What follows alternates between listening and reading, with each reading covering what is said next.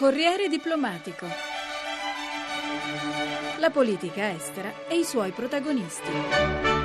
E il Corriere diplomatico di questa settimana si rivolge alla sponda sud del Mediterraneo, il cui futuro è sempre più incerto dopo le rivolte che più di due anni fa hanno portato alla fine di regimi dittatoriali. L'esaltazione per la caduta dei dittatori ora ha lasciato lo spazio al caos come in Libia o a un ritorno a uno stato di sicurezza come invece nel caso dell'Egitto. Di questo si è parlato in un convegno organizzato a Milano dall'ISPI, l'Istituto per gli Studi di Politica Internazionale, durante il quale è intervenuta anche il ministro degli Esteri Emma Bonino. Maria Gianniti lo ha seguito per noi. La transizione in paesi che hanno vissuto un cambiamento di regime è forse la fase più delicata, quella durante la quale il sostegno della comunità internazionale diventa cruciale. Ed è ciò che attraversano ora molti paesi che si affacciano sulla sponda sud del Mediterraneo, ma ognuno di essi ha la sua storia che va capita e interpretata. Libia, Tunisia, Egitto, ad esempio, ognuno di questi paesi sta attraversando un momento particolare della propria storia recente, come spiega Paolo Magri, direttore dell'ISPI. Ci sono paesi come la Tunisia che ci lasciano un eh, moderato ottimismo in questo momento, ci sono sul fronte opposto paesi come la Libia che ci danno un profondo pessimismo e ci sono paesi, penso al Marocco eh, e all'Algeria, no, non toccati dalle grandi trasformazioni. Il punto essenziale è di non avere frette che la storia non ci giustificano, eh, qualsiasi processo di trasformazione dall'est ai Balcani ha preso decenni, vent'anni e, e c'erano obiettivi chiari e premi chiari a chi seguiva certi percorsi scorsi. Qui non abbiamo né gli obiettivi né i soldi per aiutare questi paesi, dovremo gestire il periodo di transizione con la flessibilità politica ed economica necessaria e distinguere fra paese e paese. Come detto, ogni paese ha una sua storia ed esemplare è quella del colosso egiziano che dopo un esperimento di Islam politico sotto la guida dei fratelli musulmani, seguito alla caduta di Mubarak, ora è tornato sotto il rigido controllo dell'esercito. Ma siamo al punto di immaginare un definitivo fallimento dell'Islam politico? Risponde Maghed Osman, direttore del centro egiziano Tiziano Basira, un'organizzazione indipendente che effettua sondaggi. Uh, Dipende dagli altri. L'Islam politico si è affermato in modo forte in Egitto in quanto l'opposizione era assente, c'era un vuoto. Dopo la rivoluzione la gente si è detta diamo ai fratelli musulmani una possibilità, sono stati sempre esclusi. Credo che dopo i primi tre mesi di governo gli egiziani abbiano voluto dare loro il beneficio del dubbio e attendere ancora. In questa fase l'esercito si era ritirato ed è rimasto a guardare. Poi è arrivata l'insoddisfazione della gente. Non credo però che l'Islam politico scomparirà. Non vedo in Egitto un'alternativa altrettanto forte.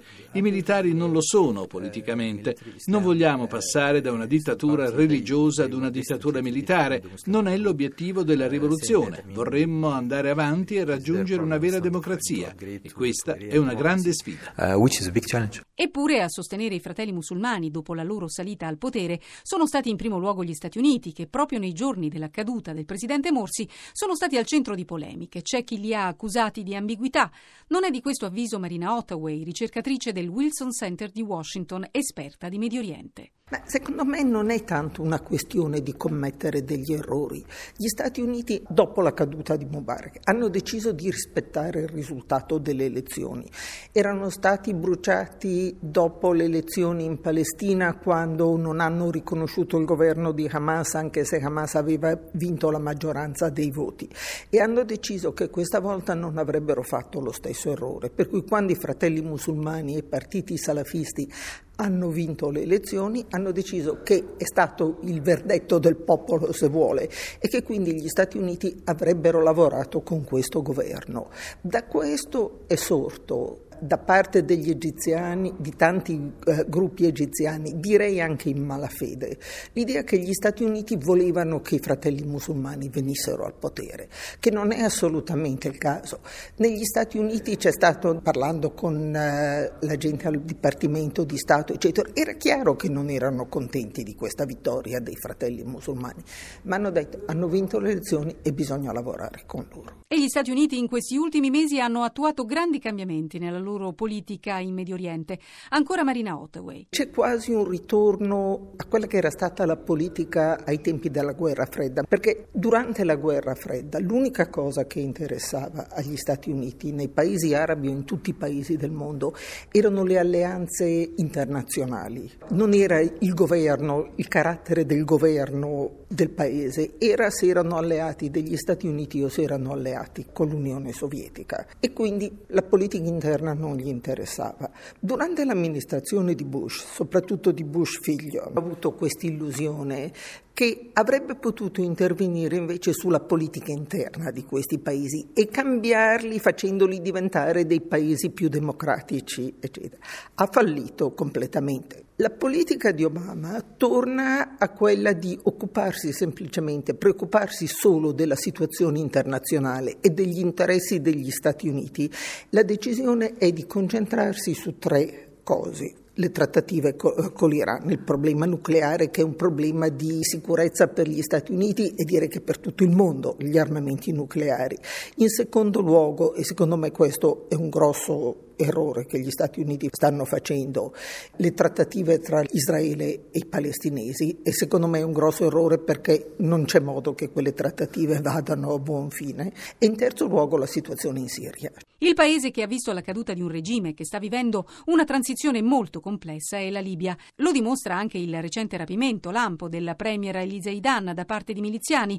L'incapacità di smantellare le milizie pone grandi problemi di sicurezza. Ma per Anas El Gomati, direttore del Sadek Institute di Tripoli, bisogna comprenderne le cause.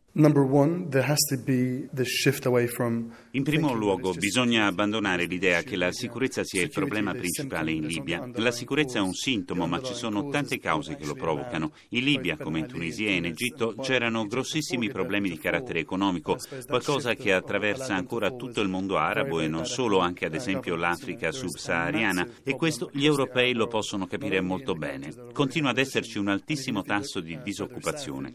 Quando si pensa alla sicurezza c'è un tentativo di garantire una certa stabilità, ma in Libia in particolare ci sono due grandi forze che si contrappongono.